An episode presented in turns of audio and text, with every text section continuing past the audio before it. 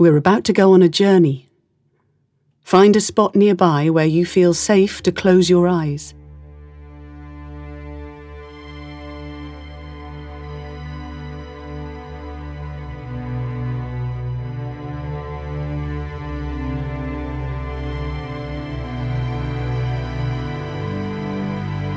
Now, close your eyes.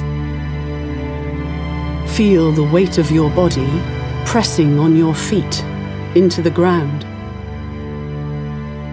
Feel the breeze on your skin. Take a deep breath in and out. They call me Maiden Castle. On my slopes, 5,000 years of lives and dramas have unfolded. On this exact spot, others have and will close their eyes and imagine you, impossibly distant in the past or future. You are linked in that imagining. Time is like this place, enfolding circles like my ramparts, and layered like the soils and sediments under your feet. Let your imagination bore through those layers so you can feel the stories of the others all at once. Can they feel you? Hear you? Open your eyes and look at me. Take in my size. I've been here a long time. Look up at the sky. Same light, same cloud, same sun. How warm are you?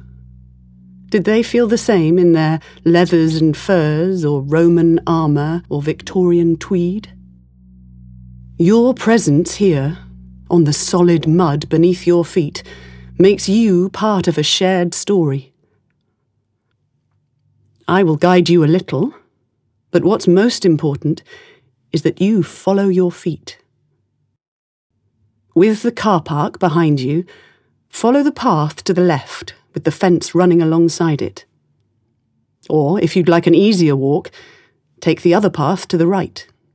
Walk towards me, and let's see whose imaginations you come across.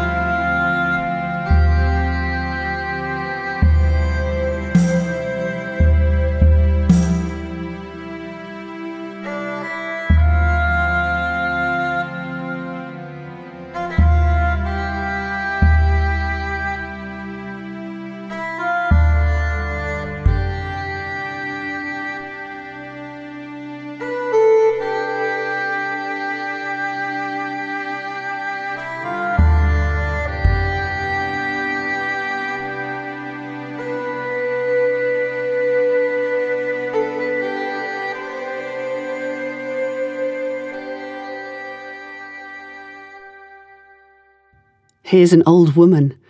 She's a storyteller from the late Iron Age, nearly 2,000 years ago. Her name is Nonna. She walks right alongside where you are towards the hill for a meeting with the other elders of her community. She's brisk. Walk a little faster to keep up with her, and keep walking. We're aiming for the top. My grandmother was never in a hurry.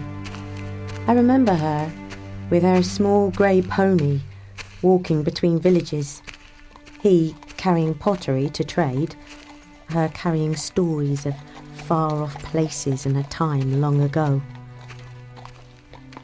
I can smell the pony's Sweet, warm breath, soft muzzle, slick lips gently exploring my hair, back of my neck. Get off! Her stories meant she was always invited closest to the hearth so all could see her.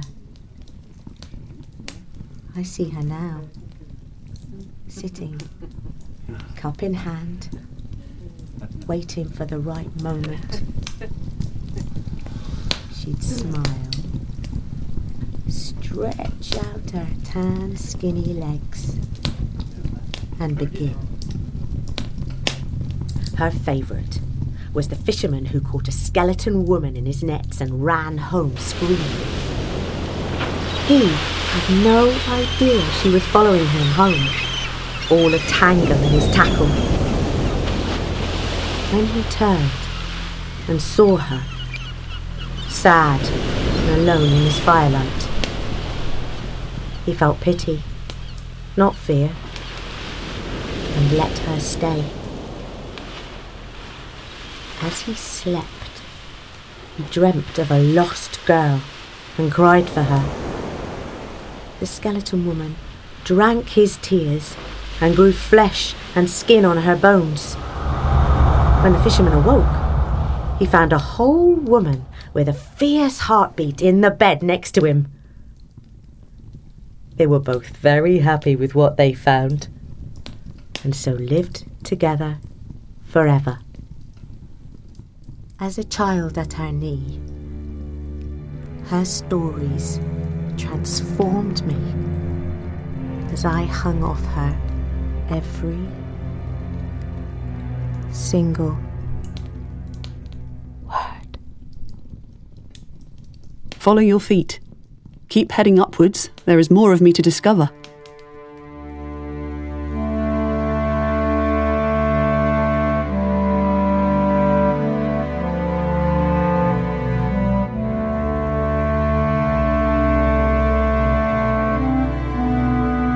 Try walking a little slower.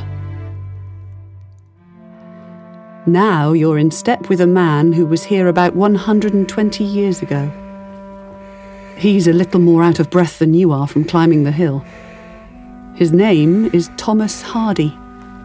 He's a writer in his 50s.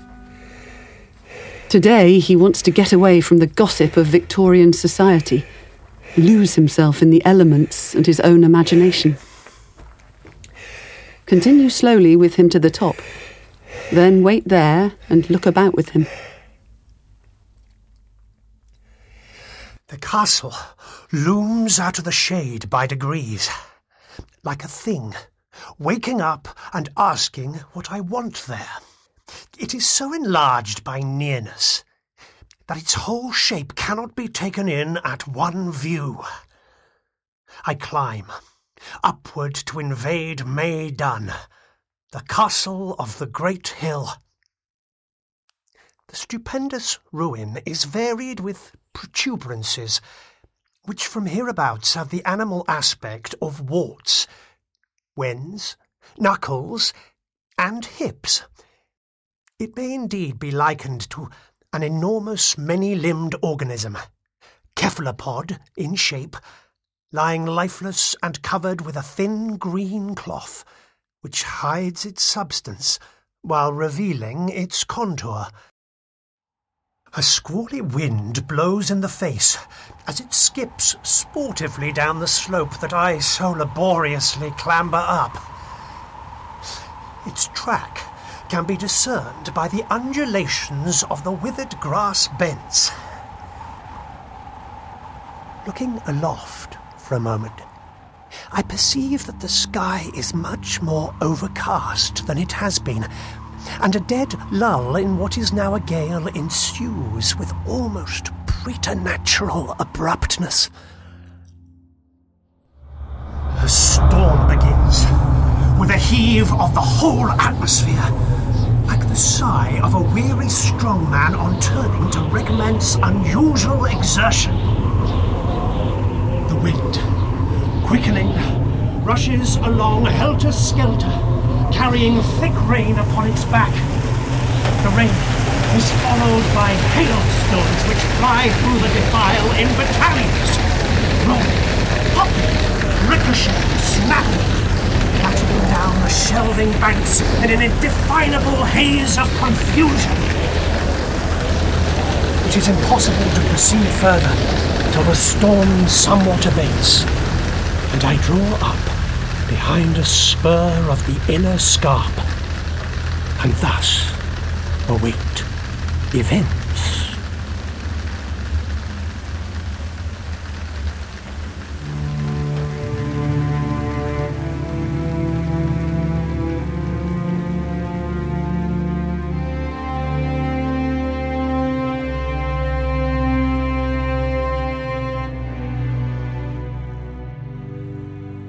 Time to walk a little further. Find a place that feels calm and peaceful, then stop.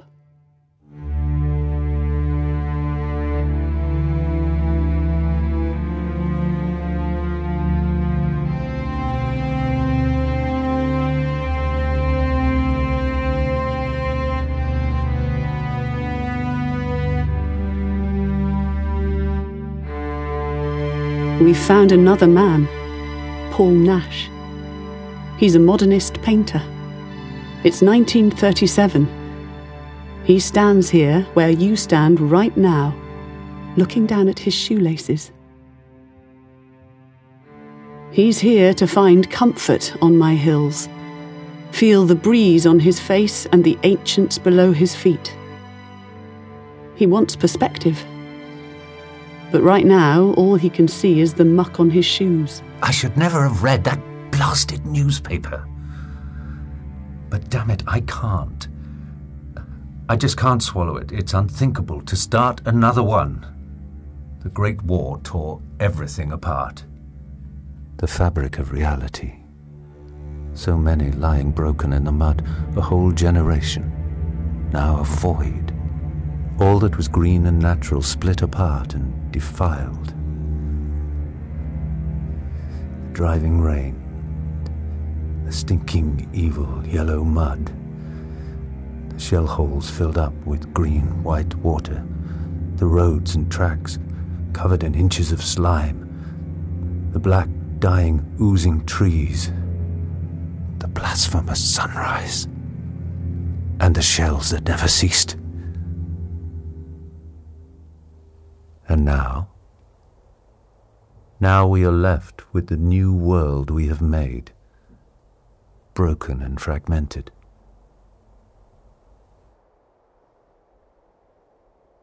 The livestock graze contentedly all around me. I feel ashamed of this agitation. You're behaving like a petulant schoolboy. Pull yourself together, Nash.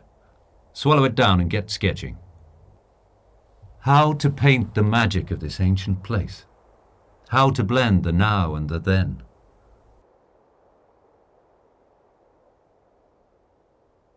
Time to move to my higher ground. Find an elevated spot, a place with a view, where you can watch and wait and consider. You have a couple of minutes. A storm is coming.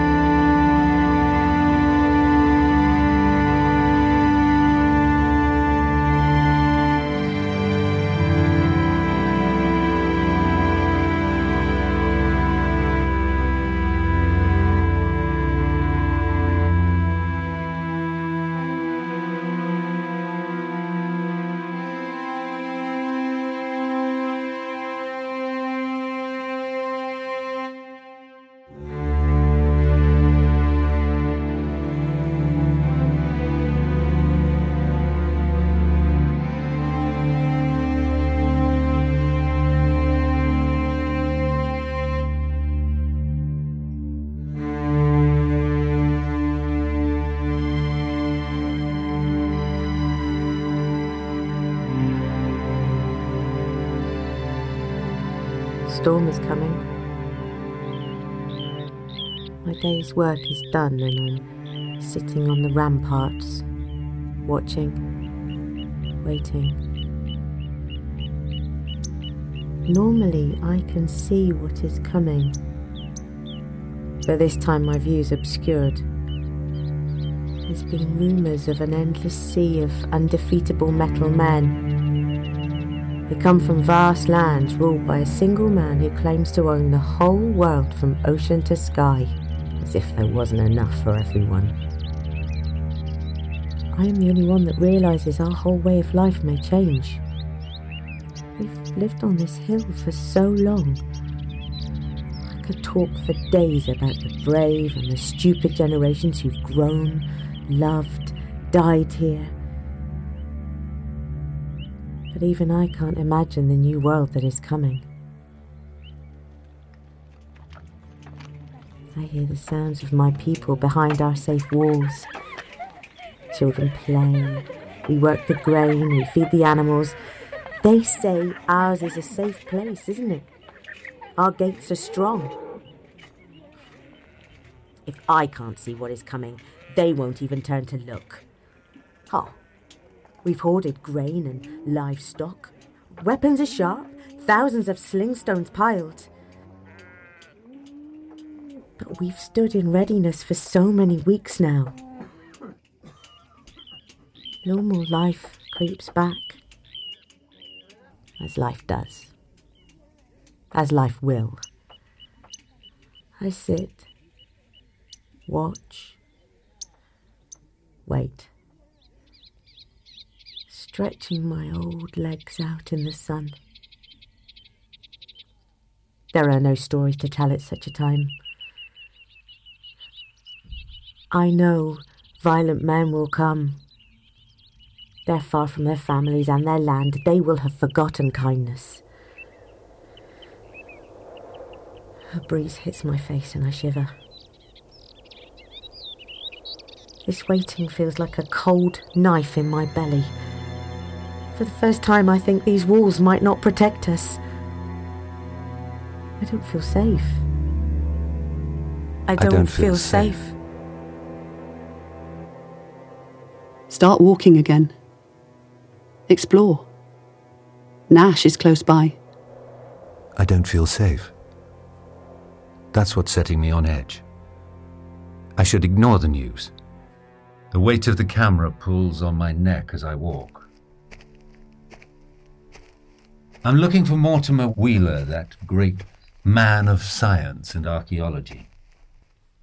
He insists that objects, people, buried in this place for countless centuries must be dug up, catalogued, judged, and removed to a museum. Their secrets cannot remain where our ancestors, in good faith, hid them from the sky. Progress demands it. I'm in a mind to document him.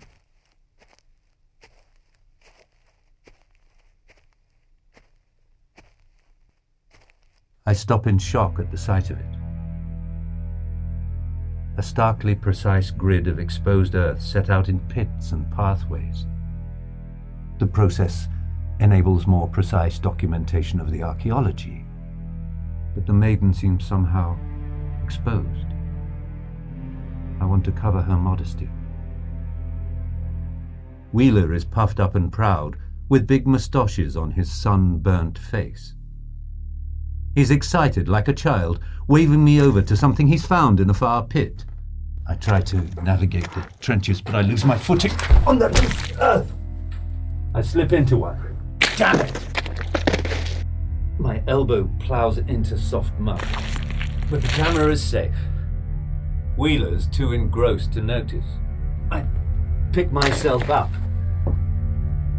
and step more carefully over to him. He straightens as I reach him, and in so doing reveals the full glory of his find. A twisted human skeleton, open mouthed and frozen in a slow twisting writhe.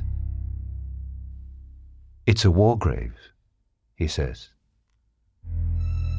Muddy bones at the bottom of a damp, dark trench. Heaps of mud and dislocated earth. Yes. No. I almost can't. There are no words. Nausea. Spinning. Men of science. The dead. Screaming in silence. Stop!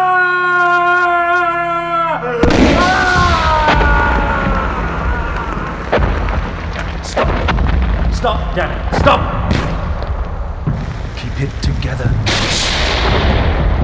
Try. It's not real. It can't be real. God, look about you now. Use the damn imagery of green hills. See? This is England, not Flanders. A horizon of green. See the lines. Sweeping lines of green mounds. This is Dorset, where dinosaurs roamed. Then men. And women, presumably, with their stone and flints. I see lines of time, curving back into the distant past. Focus on the lines, man. Sketch them down. Sketch the damn lines. Tracing its circular lines. Tracing its circular lines. Move slower. Hardy approaches. Tracing its circular lines. The roar of the storm can be heard, travelling the complete circuit of the fort. A measured mile, coming round at intervals like a circumambulating column of infantry. I start to walk again. Lightning radiates round, and a rumbling as from its subterranean vaults, if there were any, fills the fort. The lightning repeats itself, and, coming after the thoughts of martial men, bears a fanciful resemblance to swords moving in combat. The very brassy hue of the ancient weapons that were used here. Acoustic perceptions multiplied. Almost hear the stream of years that have borne those deeds away from us. Strange articulations seem to float on the air from the gateway of coming and going and general excitement. There arises an ineradicable fancy that they are human voices. If so, they must be the lingering airborne vibrations of conversations uttered at least 1500 years ago.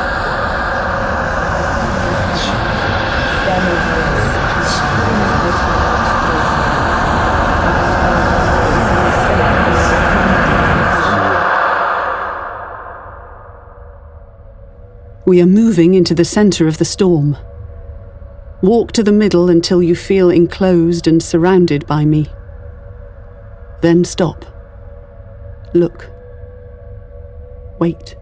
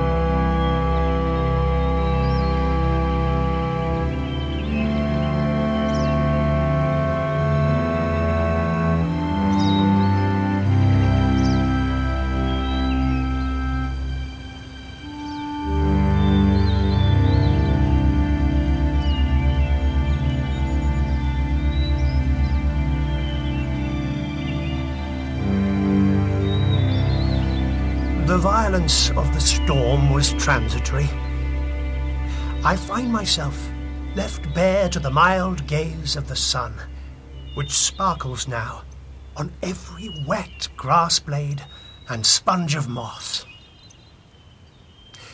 The abrupt configuration of mounds is now for the first time clearly revealed.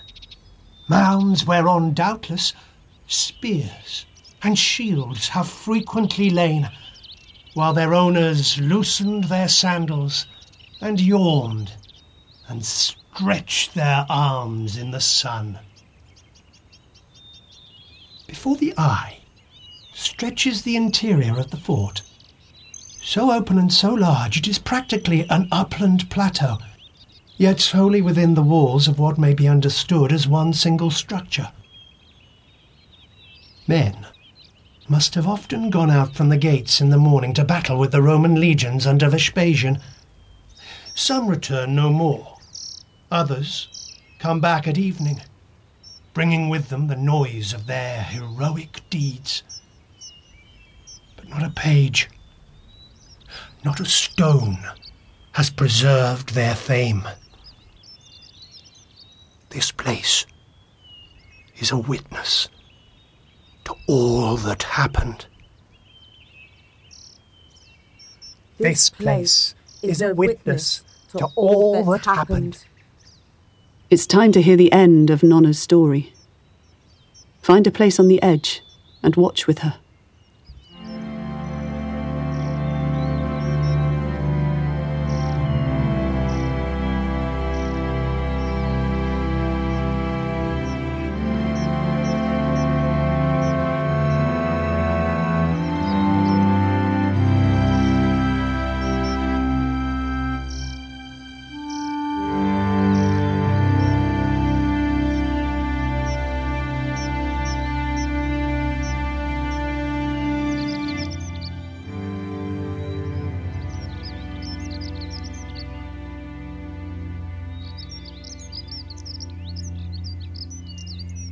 This place is a witness to all that happened. The storm has broken. Vespasian's army has arrived. In the clear light, I see what our future holds. Let me tell you a story. When my son learnt to walk, he didn't crawl first. He'd sit and watch the other children but he wouldn't crawl over to meet them. He had no time for half measures. When he was ready, he would just get up and walk. One day, he pulled himself up onto a stool, let go with one hand, then the other, wobbled only slightly, then walked until he collapsed into my arms giggling as if that's what he'd been saving himself up for all along. I knew then he'd be a wise man and a leader. But I didn't know what he'd lead us into. I watched from the ramparts as he steps out of our strong, safe gates towards the Roman encampment. I can't help but think of those first sure steps he took as a tiny boy. You'll see, Mother, he said this morning. There will be a way to live alongside these men, and I will find it. Now he walks, steady and proud, his own near grown son following a step behind, as they follow the Roman messenger toward an unknowable future. I tremble at the sight of our two worlds walking together because I know enough of Romans to be sure they must live over others, not alongside them. I know in our shared future, with them over us, there'll be no place for an old storyteller like me. Their women are treated like slaves, belonging to men with no place on their councils. When you imagine a world run by men alone, it's no surprise to think they'll never be satisfied until they've eaten up the whole world. So I sit and watch from the wall for my son to come home.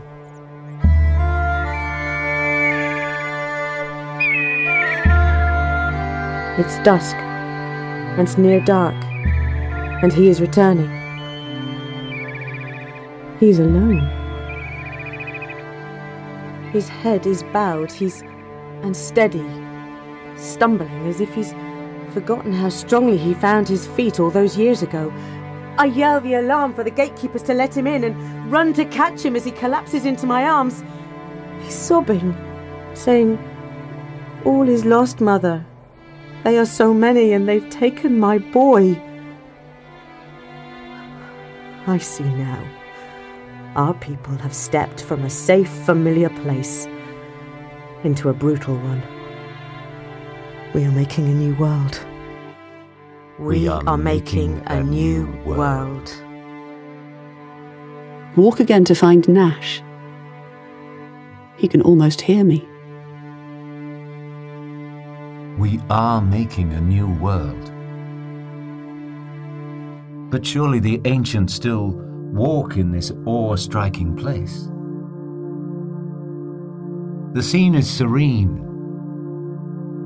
except where it's not. The glinting white bones lie exposed in the sunshine as guardians to a world that is both here and not here. Spoilt earth. Things that should be left buried.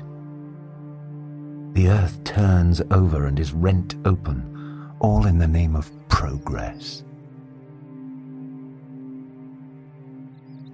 Look about you, Nash. Try to see the country all around.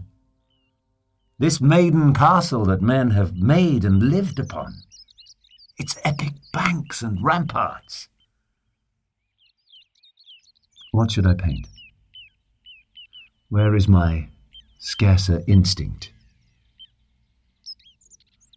These soft, ancient contours flowing in circles.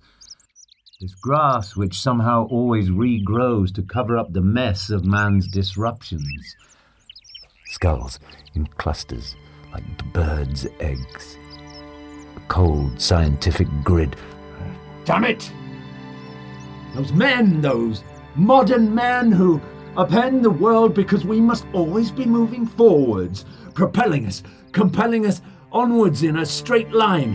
Why won't they look around them? Why? They talk of war like it's an inevitable thing, like they've forgotten entirely. Breathe. Listen to her. Green. Green hills. Swerving. Around and around. Enfolding me. The sky is above. Up and down still works. Here I stand firmly on this maiden ground, pregnant with the past. Wrapped about with a blanket of turf, she lies in her curved lines of the present, dreaming about possible futures, warmed by the mild gaze of the sun.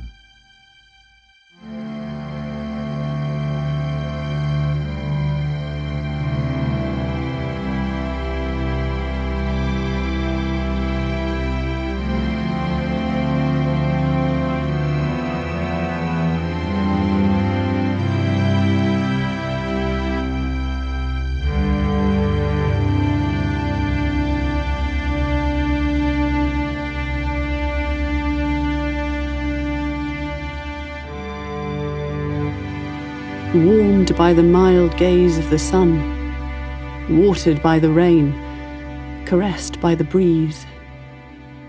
I do dream of the future, the past, and the present, all at once, because time doesn't bother me. I have and will be here forever, until I'm not, just like you. I am a focus of imagination Many people have stood here where you are right now, looking, listening, and feeling the breeze on their faces, wondering who came before and who will come next. You are one of them. What is your story?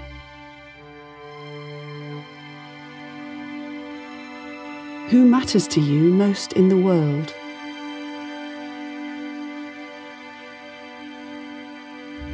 What storms are approaching? What ground needs rebuilding?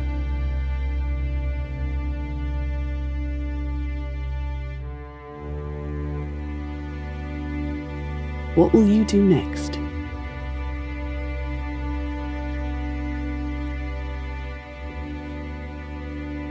Time to reground. Stop and look at your feet. Can you feel them, solid, holding your weight? Look up at the sky, the clouds drifting in the breeze. Breathe some of it in.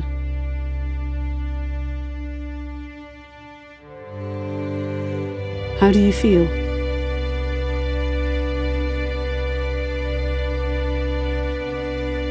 Explore me. Imagine a time when you're no longer here. Then, continue your story.